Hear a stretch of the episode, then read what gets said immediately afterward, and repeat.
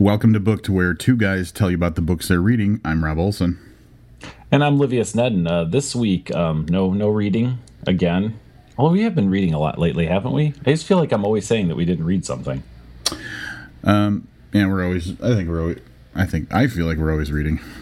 We are always reading. Whatever. This week, though, what we're going to read you is a list of people that read for us, so we didn't have to.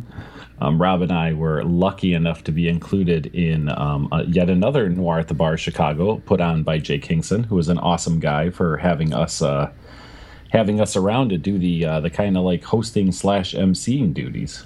Yeah, yeah. Uh, he he. It's funny because it was kind of unsure at the beginning. He hit us up and he said, "Hey, you guys, this is happening this date."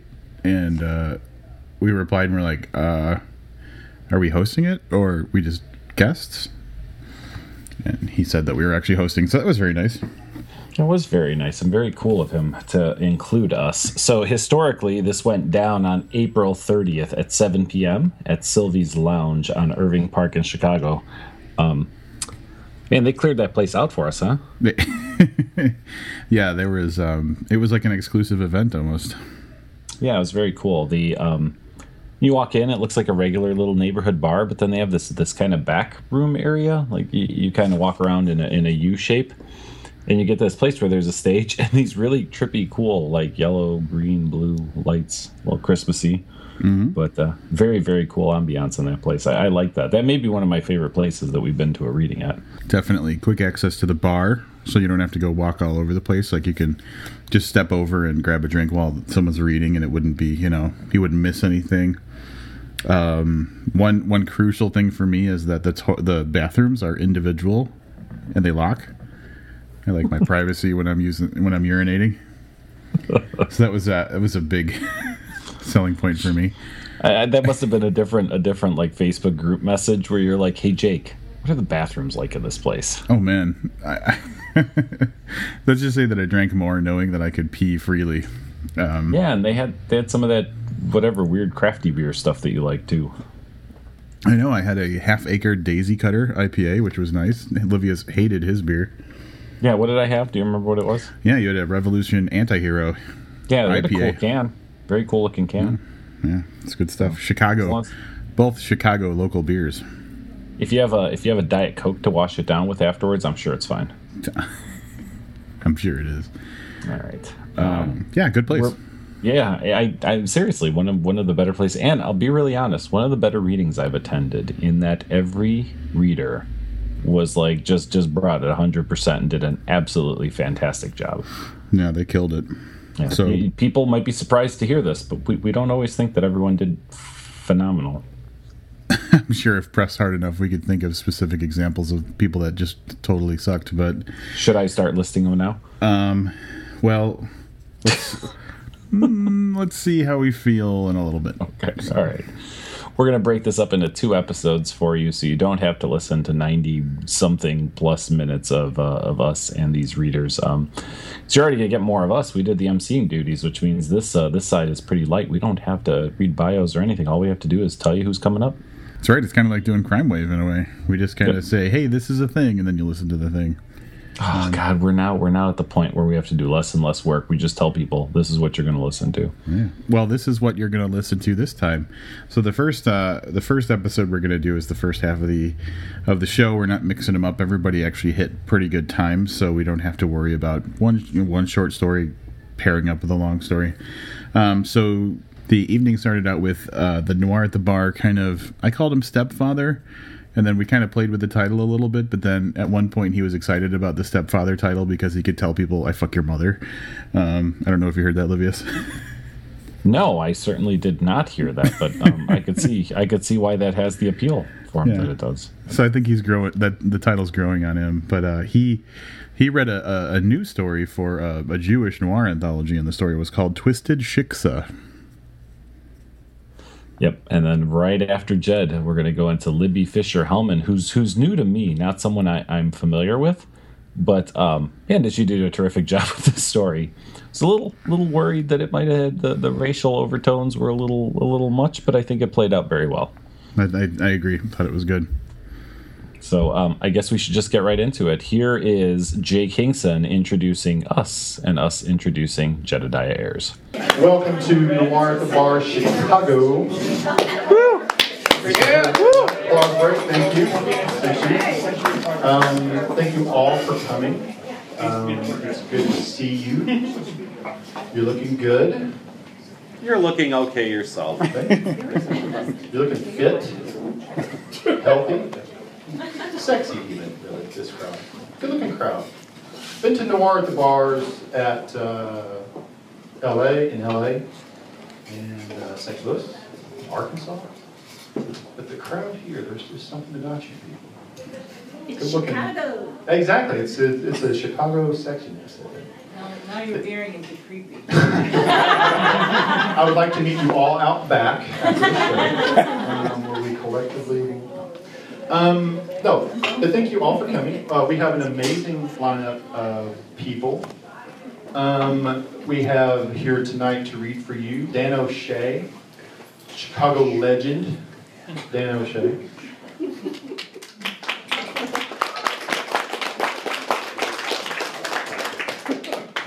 Chicago institution, uh, Libby Fischer Hellmann.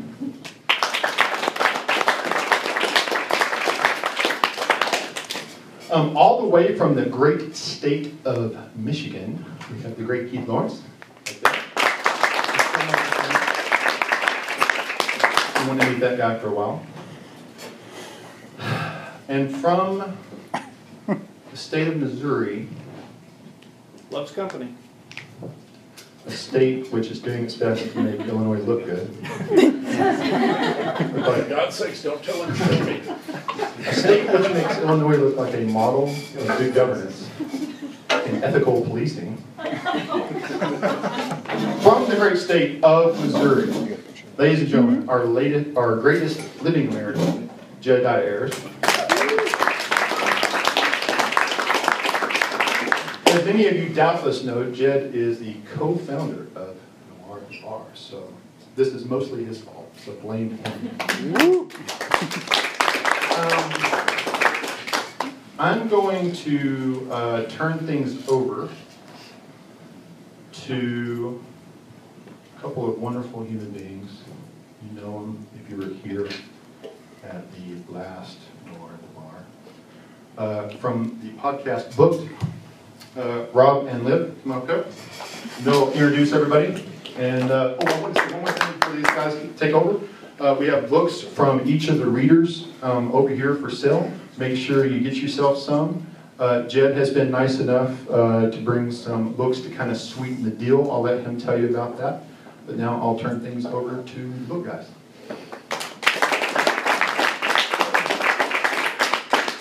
So I'm Livius, and this is Rob, and together we make up the Booked podcast. Um, we'll give you a quick little bit about us. Uh, four years in the making, we've been doing this. We're a weekly podcast. We review books, interview authors, and um, when we're really lazy, we come to readings, record other people's work, and skip a whole week of reading anything so that we can broadcast this later.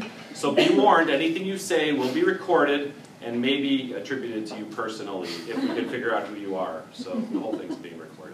Um, big thanks to Mister Hinkson for allowing us to be part of this. Um, it's always uh, it's always an honor to be able to, to participate. We're, we don't write, or don't write very much or very well, so it's always nice to be included in a, in a group of fabulous writers. So uh, we're going to be doing the introducing tonight. We will not be taking an intermission tonight, so if you are the least bit thirsty, please feel free to quietly get up and see the young lady at the bar who will take care of your drinking needs. And uh, I'm going to pass it over to Rob, who's going to tell us a little bit about our first reader. All right, so starting it out for the night is um, this tall drink of water, Jedediah Ayres. A little bit about him. The, the bio that he sent us was, Jedediah Ayres was born that way. So we had to improvise a little bit and add a little bit to it. Uh, Jed has written a few books of his own. He's got, and I'm not going to get it in the right order, Peckerwood. He's got Fierce Bitches and a buckload of shorts. Did I miss any? Nope. Also no. Made the motion picture. Yes, also, yes, adapted into a, a feature-length film. Uh, he's also edited uh, an anthology called Dicks, which is over here, and he did the editing with Scott Phillips for Noir at the Bar Volumes one and two. Um, I like to call Jed the stepfather of noir, because uh, Noir at the Bar kind of started out with, um, uh, in, in Philadelphia, Pennsylvania, Pittsburgh, one of those P E areas, right? By Peter Rozovsky. Fuck Peter Rozovsky. um, but really it was Jed that kind of got the big ball rolling. He, uh, he brought it to Saint Louis with uh, Scott, and it hit its big popularity out there, and now there's regularly occurring noir at the bars in Los Angeles, New York, Portland, uh, Jed's Saint Louis, uh, here in Chicago now, and a ton of other places. So Peter may have started it, but uh, this great man really kind of brought it to what it is now. So without further ado, Jed Ayres.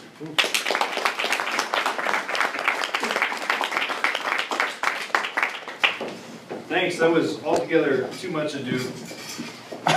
Um, I, I'm reading first tonight, and I usually, if I'm reading in Saint Louis, uh, I try to make it really short. But when I traveled from Saint Louis, I thought, no, I need to bring my, I need to really bring something to them. Um, so I may start skipping around in here. I was.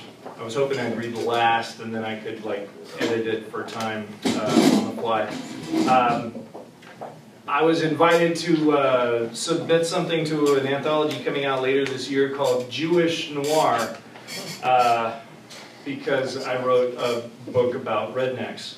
And um, I, anyway, they, they, they liked the story. They took the story, um, and it has uh, it's uh, it, it does have. Uh, ties into uh, the Ferguson mess, which uh, is being echoed in uh, Baltimore this week. It seemed kind of kind of timely. So anyway, uh, this is my stab at uh, you know, Jewish noir.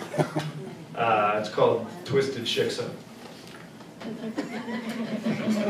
Eighty years after Charlie Berger kicked the Ku Klux Klan out of his corner of southern Illinois, I got the swastika tattoo on my chest artfully reworked into a rose, or vagina, or whatever the fuck it was. It wasn't a swastika any longer.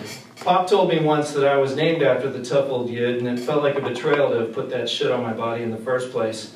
I'd been a scared kid just trying to stay alive when I did it, and it seemed like a good idea. I never did fit in with the Peckerwoods in Jefferson City, but I never had much trouble from him either. Originally, I thought I'd have it refashioned into a six-pointed star when I got out, but I decided that was pushing it. When Kate asked me what the blocky ink design on my chest was, I told her, Cubist. When I asked her why she'd pawned my Booby's Kiddish cup to buy Crank, she told me, it's obvious. She sang for an outfit called the Taoist Cowboys, who were a regular attraction at Carl's, the bar where I'd been working for five years. When they'd take the stage, all eyes would be on Saint Kate as she shook her skinny Scotch-Irish ass and tossed her hair and ropey red braids to the shit-kicker stylings of the band the R F T had once described as Aerosmith, reincarnated as a cowpunk cult fronted by the banshee of Haley Mills. Don't think about it too hard. The first time I noticed how turned on she was by violence, she was sucking blood out of my nose. It wasn't busted, but that third turd from the left outside Carl's had landed a lucky elbow before turning to run. I'd reeled back, pulled my pea shooter, let it spit, and winged him as he turned the corner. He gave a comical yelp, and his retreating form canted to one side, but he didn't go down. Kate had her own bruise from the skirmish, rising among the freckles beneath her right eye, and at the Cowboys' next gig, she looked like a raccoon dressed as Courtney Love for Halloween, but damn if she didn't work it, compensating for the indistinction of the lyrics by forcing them through her puffy lips with gale force. The quartet of punks making a grab for the Cowboys' equipment outside Carl's had expected, hadn't expected the level of resistance Kate had put up, and all they got away with was a, car, a guitar and a grammar three of amphetamines in the case. Whoa, whoa, whoa, nice shooting, Tex, she'd said, reaching for my pop gun. Let me see that thing. Uh-uh, I snatched it away from her grasp. Well, I'd say you tried to miss him, she beamed, but didn't quite. That was awesome. What do you pack? Well, I said, trying to tuck the damn thing away again. It's no Desert Eagle, great big old pistol, I mean, fifty caliber. She didn't miss and beat. No, but you're still a badass Hebrew. I did a double take of both her recognition of the song and my tribe. She stood on her toes, ran her hand between my legs, and licked the blood trickling out of my nostril and into my beard. What kind of Jew boy likes country music anyway? Her tongue in my orifice and hand on my crotch were equally exciting and off-putting. What, you never heard of Kinky Friedman? That night she wrecked my bed and in the morning kicked me in the head, metaphorically. The kiddish cup wasn't worth much to anybody else. I noticed it was gone about an hour after she was, but it held significance for me. When I'd gone down for selling crack to an undercover policeman, Bodie Malman was my only family I had left. Mom split when I was a kid, Dad died when I was in high school, and Bobby had taken me in. She was an old school conservative and a good woman, but her progeny had given her plenty of reason to be ashamed. She'd hired me a good lawyer who, gave, who got me a short sentence, and she tried to visit me in Jeff City, taking a cab all the way from Del Mar Gardens retirement community, but I, I wouldn't see her. I was too frightened of somebody else making more of my ethnic heritage than I ever had. She wrote me letters, prayed for me, died a month before I was released. I didn't get to attend her funeral, but I'd had that Nazi abomination on my body obscured before I visited her grave.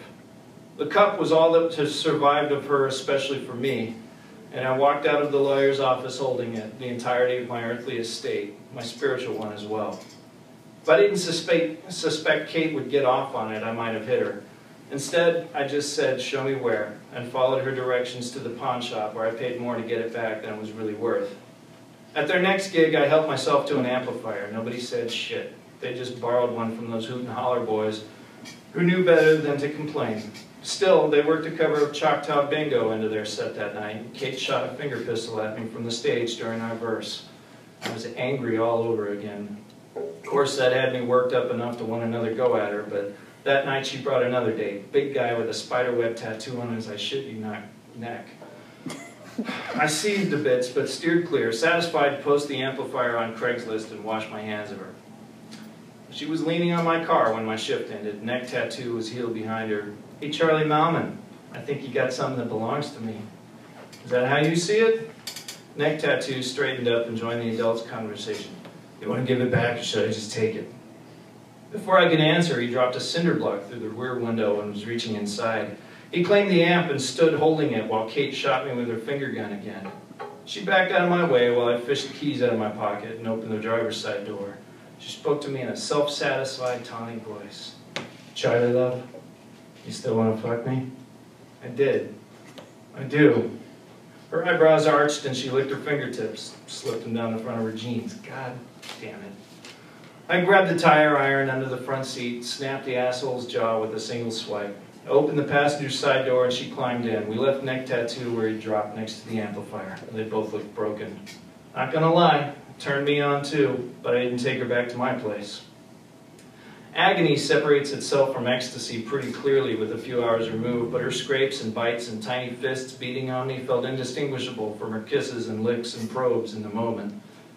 Ten miles north of us, the local government was showing its ass to the world in the second act of a totalitarian P R clusterfuck as cops in full army drag maced and shot rubber bullets at citizens assembled to express shock, hurt, and anger over the shooting of an unarmed black teenager by a white cop, but it wasn't anything we were paying attention to. Instead, I awoke several hours later on the futon, surrounded by the cast of Walking Tall, looking like they'd run out of cousins to fuck. The leader of the pack, a six-foot, shiny dome, cut-off sleeve, hazelwood hick with pickup truck testicles, I have no doubt, gave me the stink eye and asked if I'd been fucking his little sister. "Sorry, were you not finished?" I didn't see the kick. I heard it, right in the nose again. I hope that at least I got some blood on his boot. Through blurry eyes, I spotted Kate in the corner of the room, clenching her hand between her thighs. "What do you want, Bryce?" Bryce looked at me pointedly and acted cagey. Kate rolled her eyes. "What? Just say it. He's okay. I want you to go stay with Mom and Dad for a while." "Well, you can want in one hand and shit in the other." Bryce wasn't hearing any of it. He told his crew to pack up some of her clothes and toiletries, and they hopped to like good little toadies while Kate screamed at them that they better not touch any of her stuff. Bryce grabbed her wrist and steered her into the room, into another room for a private talk. "You're going to. It's not a discussion. It's not safe in the city." They were both yelling at each other, and within seconds, through the walls, I could pick up the broad strokes in Technicolor. Turned out the civil unrest of the night before had sparked a panic that the darkies were going to burn the city down, and every clear-eyed Christian should read the signs and flee to the southwestern borders of suburbia without looking back, lest they be turned to salt.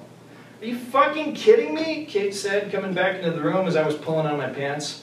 Her refutation of the good sense her brother was preaching made me smile, which Bryce didn't like. He was right behind her and glared at me, dressing in his sister's room. Kate looked, at, looked me in the eyes and addressed her brother with her back to him. Be sure to tell Dad I like staying here because I like niggers and kikes to eat my pussy. Shit. She had a thing, I guess, and getting me involved in violence seemed to be a big part of it. However, fighting three big dudes at ten in the A M with a whiskey and cocaine hangover is a young man's game, and I've been left it behind in my twenties. To boot, as Bryce, or as I came to know him, Officer Schlegel put it so succinctly, were I not to fuck off right the fuck then, I'd never fuck anything else ever again. The badge on his hip, now visible in the butt of the Glock that his palm rested on, inclined me to accept his plan. I looked at Kate and said, let's not do this again. He drove away, calling Kareem to come get me before things could get worse. I'd met him before he was a righteous ex-con activist cabbie. Back then, he was just another backslid Baptist, rock-slinging, fluorescent cracker named Brad. We both did our time at Missouri State Penn, but as he puts it, he came out belonging to something, part of a movement, and a friend of Allah. Well, I was born with roots, ties to an ancient tradition, a chosen people, threw it all away and came out with nothing.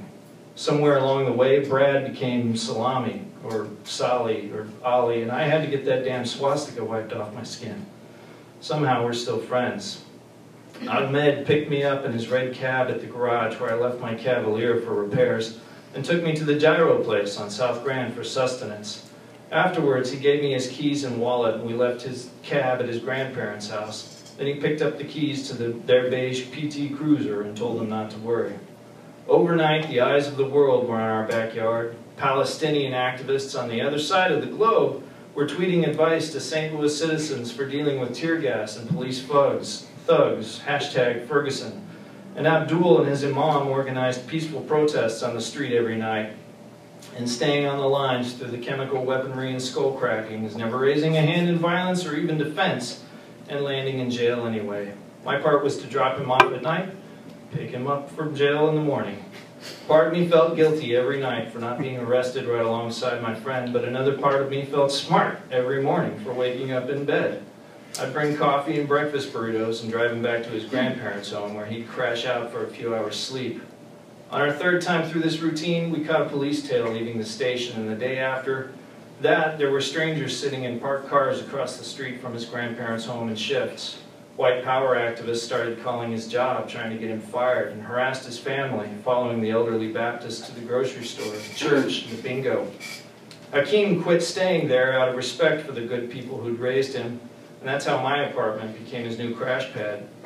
Truth be told, I kind of hoped some of those I Am Darren Wilson t-shirt wearing dipshits had the sand to make a camp on my block so I could stop by and say hi, but a daylight drive-by was all they ever dared. Till that night. Kate was there, of course.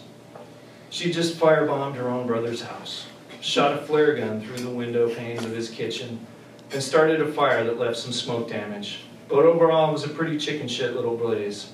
It wasn't the only attack on cops' homes in the area that week, but it was the only one that brought me any personal blowback. She tried to burn his shit down while he was out upholding the Constitution, and no one had been hurt, but a ragtag group of self-appointed Minutemen had been vigilant in their neighborhood watch, followed me, I'm sorry, followed her car all the way to my place. I still can't decide if I think she knew. She told me she'd done it in retaliation for the coffee shop full of tired marchers, the cops, her brother among them, and tear-gassed, forcing the panicked patrons into the blacked-out basement or out the back door in handcuffs. Shooting her brother's window had got her pretty horny. She told me the story of her revolutionary actions in a feverish bout of reverse Taoist cowgirl that chapped my hips. I hadn't the presence of mind to grab Bobby Mellon's kiddish cup and secure it under the blanket with me before I passed out. In the morning, she was still there, and I felt a twinge of affection for the crazy bitch as she lay in innocent sleep. God knows it wasn't lust. I hadn't been this sore since the day of dry humping Rebecca Weiss in junior high, grinding my crotch into her ample thighs until I'd orgasm in my underwear.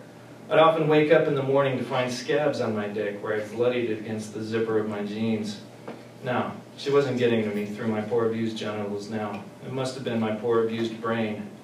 When I picked up Farouk, he looked damn near beat. I got him into the car, And as I tried to hand him coffee, he ignored it, shut his eyes, clutching his kidneys, and said, "Just let me get some sleep." "Listen, man, why don't you take a night off? Let me go in your place tonight." Saddam did something then that I'd never seen him do. He wasn't weeping, but a tear escaped out the corner of his left eye. I didn't say another word the whole trip.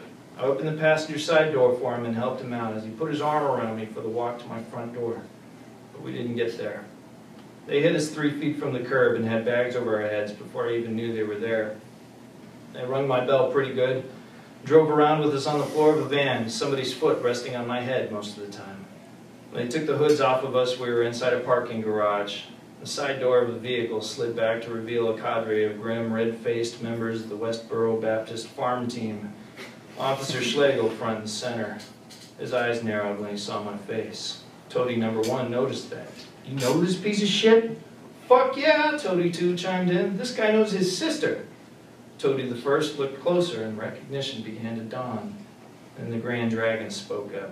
"What you want us to do, Bryce? You want to have them arrested?" Officer Schlegel thought about it for a moment. "No, it's not going to be worth trying to prosecute some bullshit arson charge. No fun anyway, I'm insured. But I don't ever want to see these two again, you hear me? Teach them a lesson for me, would you, fellas?" Officer Schlegel got in his car, and when the sound of his squeaky brakes faded out, the junior G-men went to work. They didn't kill us, but I, for one, wished they had a couple of times. I could get dentures, I suppose. But I'd never play piano again. Hell, I might not bandage picking my nose. Busted mitts, swollen testicles, incontinence, broken ribs, and a knee that would never bend again. But there's nothing like the loss of an eye to get your attention. Not like it fell out of my skull, but it never worked again. The light just went out. I was like God saying, "No more of that, dickwad. Straighten up. Fly straight." And Brad? Shit. Brad. He was in a coma for three weeks, brain damage, paralysis. I never saw him again. I just asked after him. His grandparents and some members of their church were usually around praying for him, waiting by his bed for him to open his eyes. It was a month before I walked again, and the limp was conspicuous. But I'd had time to think, time to weigh things. I saw faces when I closed my eyes. I... Brad's, Kate's, Bobby Malman's, my father's, and even the smiling mug of old Charlie Berger on the way to the gallows. Charlie was the last legally hanged man in the state of Illinois, and he's buried in Chesterfield, the twenty-minute drive my father took me on once on the day he told me about my namesake. Charlie was accompanied to the gallows by a rabbi and insisted on wearing a black execution hood rather than a white one, so that he'd bear no resemblance to a Klan member. Much as I, married, I admired old Charlie's style, ours were not the same. During the fall, the city, county, and country held their breath for the grand jury to return with a decision on whether or not to indict a member of the power structure for performing his job with what some folks would say looked like a little too much enthusiasm. I bided my time, kept my head shaved to the scalp, and got a new tattoo, another swastika, on my neck. I started hanging around the shit kicker dives on the east side in Deep South County until I spotted Toady Number One one night at the Beaver Cleaver in Sauget. I got some information out of the bouncer and knew when to expect him the next week. Turned out his name was Charlie, too. Huh. We had some drinks, I threw the last of my money around, and talk turned to the situation across the river and what the troublemakers and thugs were going to do when the grand jury came back with the decision not to prosecute. We agreed it was going to be bedlam. I told him about my neighborhood watch initiative, told him how I reported suspicious vehicles and neighbors all the damn time, but how the cops didn't seem to take me seriously. Nobody took a gimp with an eye patch seriously, I told him.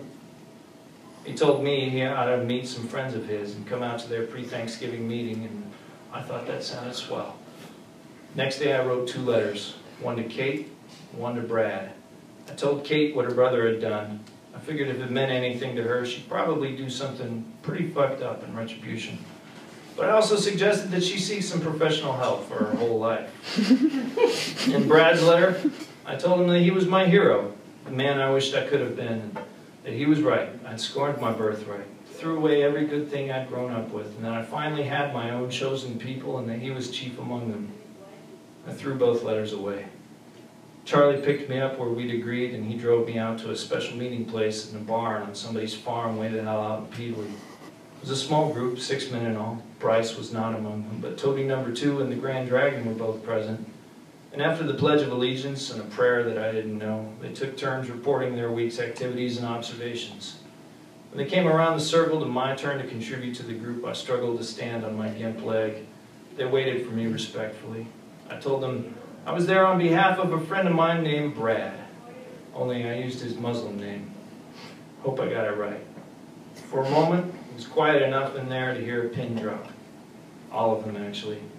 I opened my jacket, let the pins fall from a half dozen grenades I had strapped across my chest.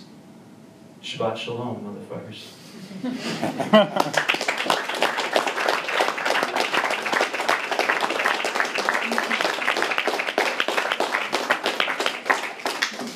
Nice, uh, you know, cheerful beginning to this. There's like a billion different like responses I was building up in my head for this, but the only one I want to go with is, I totally got that Ghostbusters reference. uh, our next reader is Libby Fischer Hellmann, and Libby is going to tell you a little bit about her. Jed's tall. Best-selling crime fiction author Libby Fischer Hellmann claims she's writing her way around the genre. With eleven novels and twenty short stories published, she has written thrillers, suspense mysteries, historicals, P I novels, amateur sleuth, police procedurals, and even a cozy mystery. She has been nominated for the Anthony twice, the Agatha, Forward Review's Thriller of the Year, also twice, and has won the Lovey multiple times. She lives in Chicago and claims they'll take her out of their feet first. Give it up for Libby.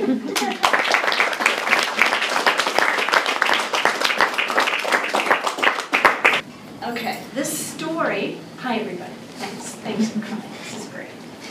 Uh, this short story is called No Good Deed, and it was published in an anthology last spring that was put together by Chris Rush and Dean Wesley Smith. Out in Oregon, they have a whole series that they call Fiction River, and each each uh, each um, anthology is on a different theme, and this one was the crime theme. Okay. Gertie Morton's baby kicked so much in the womb that she knew the kid was going to be a troublemaker. Luther didn't disappoint. Born in nineteen forty-three. The colicky baby screamed so much that Gertie thanked the Lord. Their closest neighbor lived half a mile away. Once the colic was over, teething began, and Gertie gave Luther liberal amounts of whiskey that her husband cooked up in their still. She sometimes wondered if that was the root of Luther's problems. Luther grew into a rowdy boy and even rowdier teen, stealing bikes and cars and whatever he could get his hands on, which wasn't much. They lived in a dirt-poor area of southern Indiana. Luther wasn't much of a student either until the sheriff's deputy caught him smoking and drinking whiskey at the pool hall. Luther seemed to clean up after that, and Gertie was surprised when he came home with a decent report card in twelfth grade. She proudly proclaimed to everyone she knew how he was one of the best students in the school. She learned the truth a few months later when Luther told her his high school English teacher was a member of the Ku Klux Klan and had recruited him into the group. Gertie remembered the problems the Klan had caused in Indiana over the years, and while she didn't exactly disagree with them, she didn't think it would end well. It didn't. A few weeks after Luther's twenty-first birthday, he was convicted of taking part in a lynching. Sentenced from fifteen to life, Luther was sent to the state prison at Pendleton near Indianapolis. Three years later, this is now nineteen sixty-seven. Luther was working in the Pendleton library when rookie inmate Wendell Washington got out of quarantine. Quarantine was a place where they checked you in and made you take a slew of I Q and personality tests and indoctrinated you into the system. But the prison grapevine was way ahead of, of official pronouncements, and everyone knew Washington, a colored boy, was in for raping a white woman. He claimed he was innocent, but the jury didn't believe him. He narrowly, narrowly escaped the death penalty, but he would be inside for the rest of his life. None of that mattered much to Luther. He was white, Washington was black, and in Pendleton, the two didn't mix.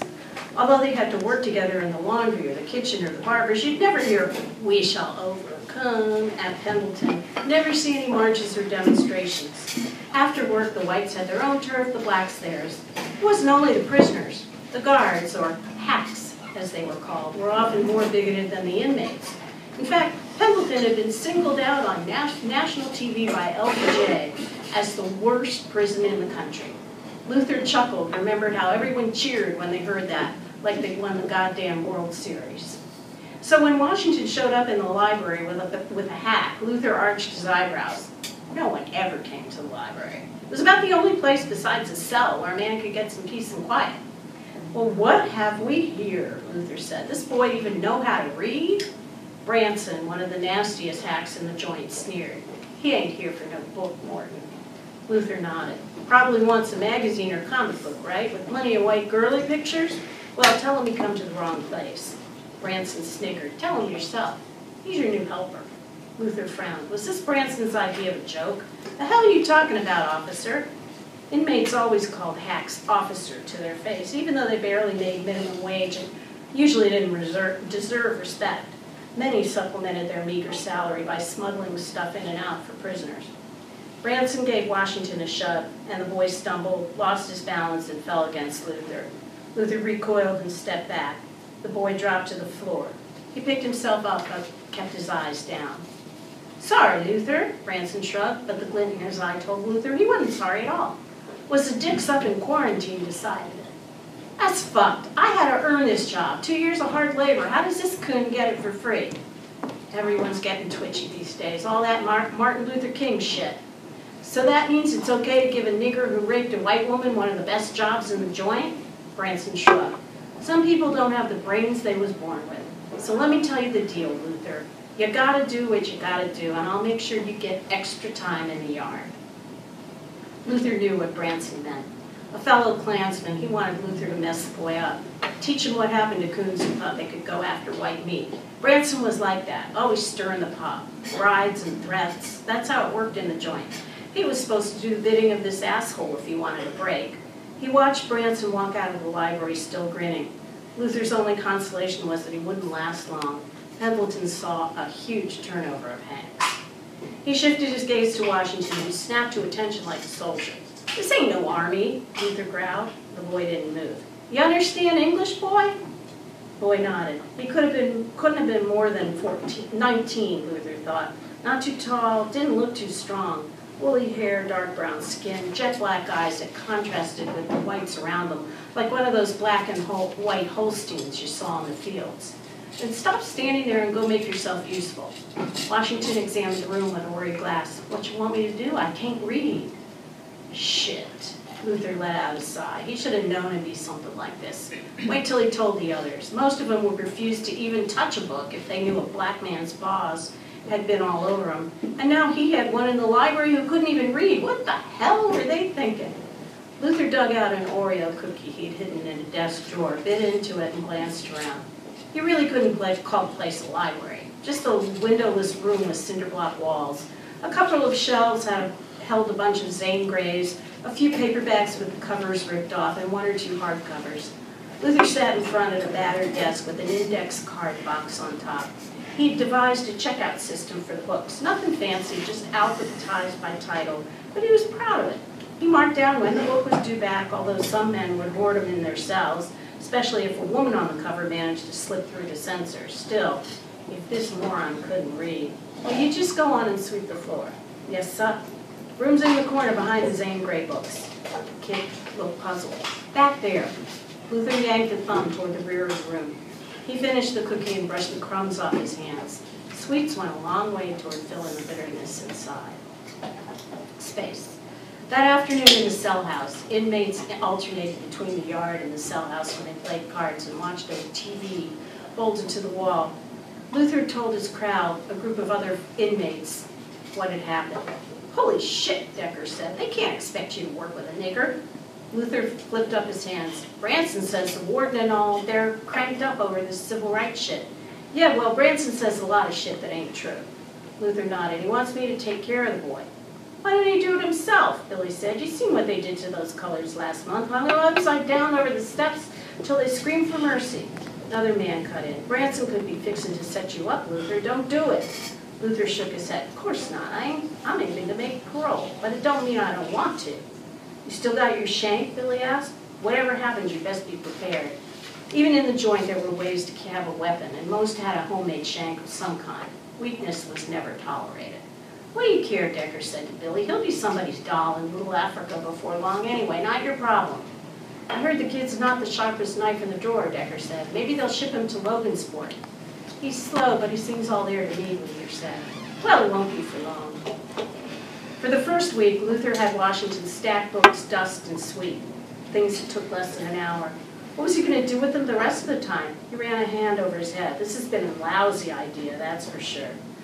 Two days later, Washington walked in with a shiner. He was limping, too. Luther at his desk didn't say a word. He had an idea what happened. The boy didn't say anything and went to the back of the room. Luther thought he pulled out the broom, but when a minute passed without the swish of straw on the floor, Luther turned around. Washington was hunched on the floor, arms hugging his knees. He rocked back and forth. Pardon me. What are you doing, boy? Washington didn't say anything, but he didn't stop rocking. A distant expression came across his face like he was someplace else. Luther began to wonder if the boy was retarded. You hear me, boy? Washington gazed at Luther with a blank stare. Luther stood up, thinking it was time to call in a guard when the kid's expression turned from blank to scared, and he ducked his head between his knees. What the fuck are you doing? His response was muffled. I've been praying, I've been saying my prayers, son. Luther was taken aback. Ain't no God in here, don't you know that? My mama says God is everywhere. Your mama don't know shit. Washington averted his gaze. A minute later, a slow tear trickled down his cheek. You stop that, boy, Luther said. Get, go get that broom and start sweeping. Washington didn't move. You got any brains at all? Washington scrambled off the floor and backed away from Luther, panic spreading across his face. Please, sir, don't hit me. Ah, good boy, my mama says so. Yeah, yeah, sure you are. Good enough to fuck a white girl, ain't you? I didn't do it. Sure you didn't. Contrary to what people saw in movies, most men in prison never claimed to be innocent. Why bother? In three years Luther had been to Pendleton, only one guy maintained he didn't, didn't do the crime. And now this nigger. Luther shook, shook his head and went back to his desk. A few minutes later, the boy tapped Luther on the shoulder. What the fuck is it now? I gots to pee, Washington said. Luther yanked a thumb toward the back of the room. There's a toilet in the corner. But there ain't no door. You never peed in front of other people? It ain't that. I gotta go, but it don't come out right. I went into it, got red in it. So please, don't look. That's all. Luther scratched his cheek. Someone must have worked him over real good. The second week started off much like the first. Washington came to the library after breakfast, his face purple and swollen and bruised. He was limping worse. What'd you do, boy? Nothing. So why they beat you this time? That hack say I look at him funny. Ransom? Washington nodded. You can't do that inside. Don't ever look a hack in the eyes. If you have to, you keep your gaze flat, like you don't see nothing. Like this. Luther made his eyes go empty. And when you smile, you make it real small, like this. Luther gave him a short, quick smile. Felt more like a grimace, but the boy smiled back. And when you go into a room, you pick a spot near the wall and try to make yourself invisible. Invisible? Like a fairy? Washington folded his arms. I ain't no fairy. Is that what they call you? No, sir. They says I be like Emmett Till. You know who he was? Yes, sir. He a colored boy accused of messing with a white girl. He was killed. Luther nodded, surprised. But they wrong. About me, leastways. Spare me the bullshit. We're all in here because of something. What'd you do? Luther didn't say anything for a minute. Then I lynched a nigger. Washington gazed at him. He dead? Uh-huh. Luther let it sink in. So you listen up.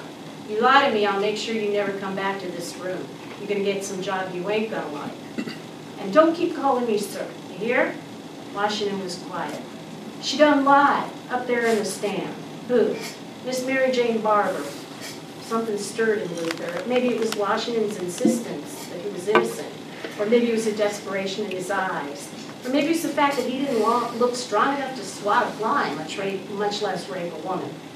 Man, I wish I had more Oreos. Luther sat back down. Oreos? Them cookies you, you was eating? Luther nodded.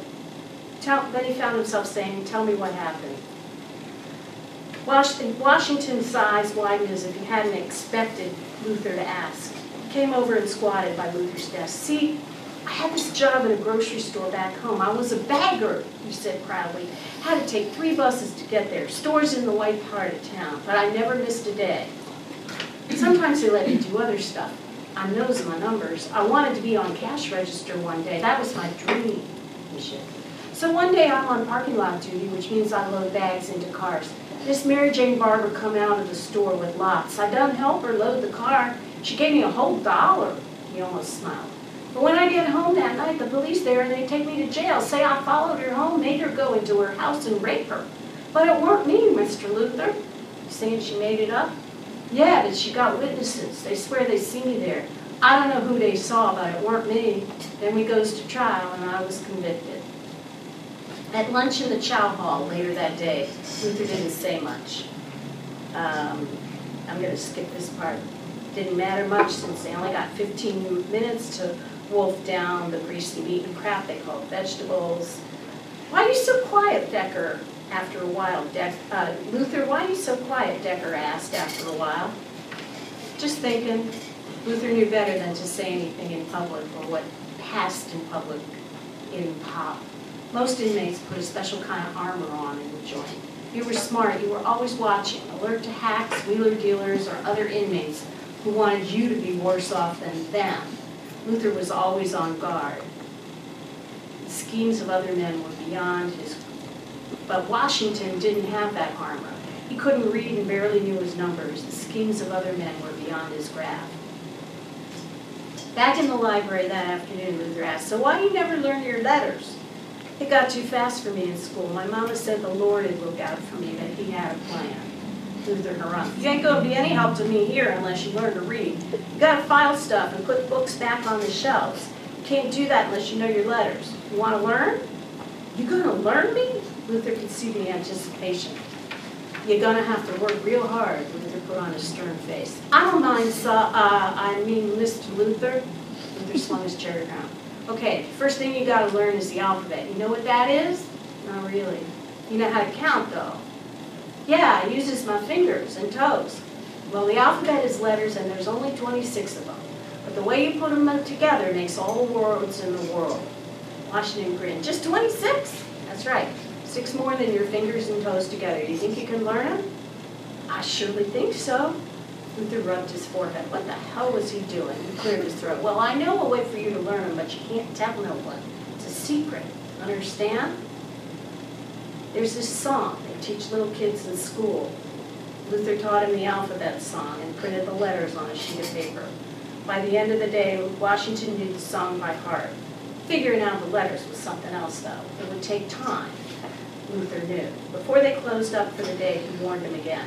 Now, you don't ever sing this out loud when you're not in here. Do you get it? Why not? The men in, in pop and the hacks, they won't get it. Two weeks later, Washington knew his letters and could pick them out of books. So Luther began to teach him the sounds letters made. He figured it was easier to start with consonants, but it was slow going. It took the better part of a month to get him to understand the connection, but once he did, the kid's comprehension zoomed up. At one point, Washington looked up from the Zane grade he'd been studying.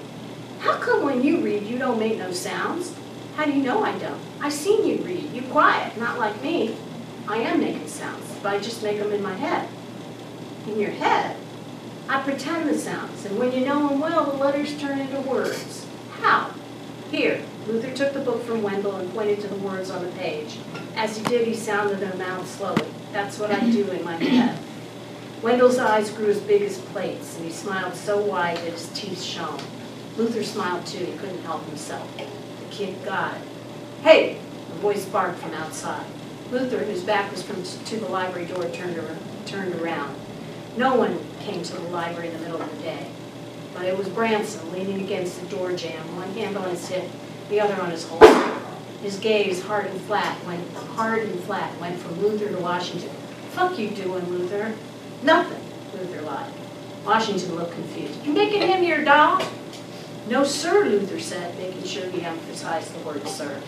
Branson shifted and rubbed his hand across his nose. Uh-huh. He crossed his arms. I guess we'll see. Then he turned and ambled away as if he had all the time in the world. Washington followed him with his eyes. I don't like him much. Nobody does. Why you lie to him? You wouldn't understand, Luther said. crap, I do want some Oreos, but I don't get paid for another three days. Luther didn't see Washington over the next couple of days. He didn't know where he was, didn't know if he'd be back, but that's what it, how it was at Pendleton. The first couple of days felt odd and empty, but then Luther adjusted. In fact, he'd almost forgotten about him when Washington showed up. He looked worse than before. One eye was swollen shut. His right arm was in a cast. There were bandages on his neck. He looked like he'd been hit with a tire iron. What happened, Luther asked. Washington shook his head. He'd learned.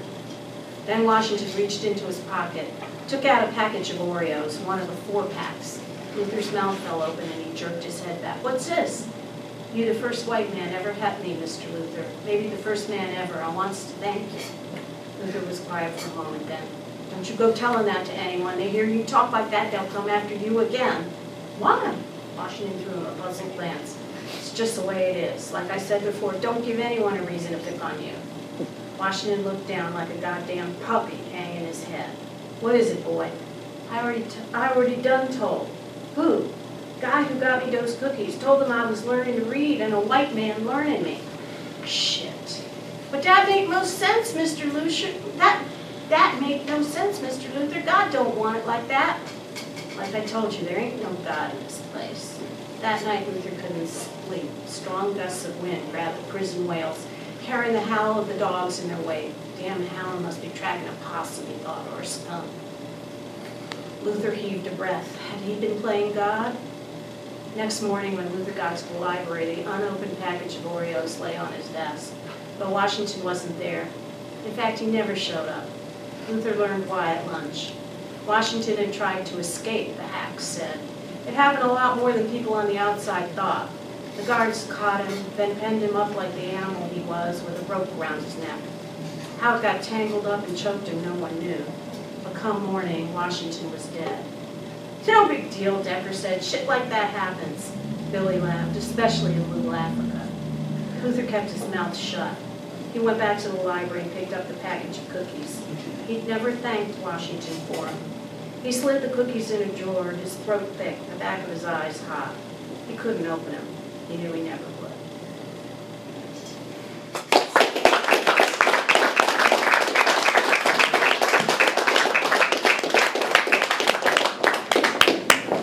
Another heartwarming installment. Noir at the Bar.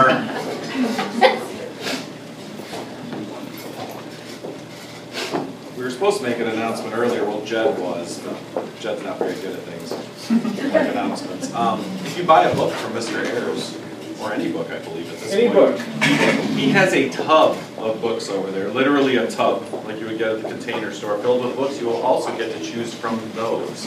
Those are not written by him, regardless of what he tells you.